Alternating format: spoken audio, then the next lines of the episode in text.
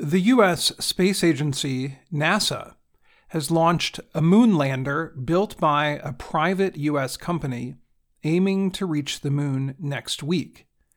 Thursday's launch came after a failed attempt from another private American company last month.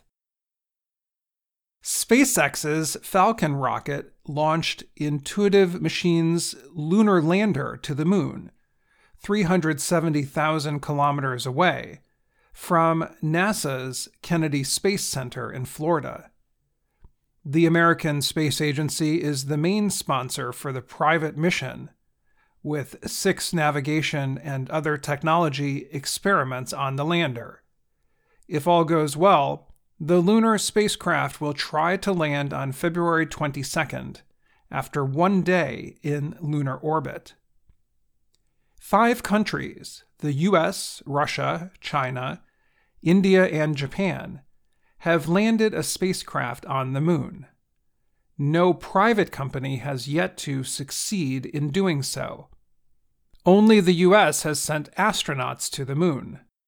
Apollo 17's Gene Cernan and Harrison Schmitt were the last of the Apollo program's astronauts to reach the moon in December 1972. There have been a lot of sleepless nights getting ready for this, Intuitive Machines co founder and chief executive Steve Altemus said before the flight. The Houston based company aims to land its 4.3 meter tall, six legged spacecraft near the moon's south pole. The area is full of dangerous craters and cliffs, but it is possibly rich in frozen water.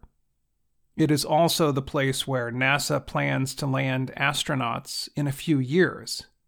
Last month, Peregrine, a lunar lander from privately owned Astrobotic Technology, failed shortly after liftoff. The spacecraft, which carried some NASA experiments, broke apart and burned up 10 days after launch, partly because of a fuel leak. Other attempts made it to the moon before wrecking. An Israeli nonprofit group's lander crashed in 2019. Last year, a Japanese company saw its lander crash into the moon, followed by Russia's crash landing. Intuitive Machines named its lander after Homer's hero in the Odyssey. Godspeed, Odysseus. Now let's go make history, said Trent Martin of Intuitive Machines. NASA is paying Intuitive Machines $118 million to get its latest set of experiments to the moon. The company also gets payment from businesses.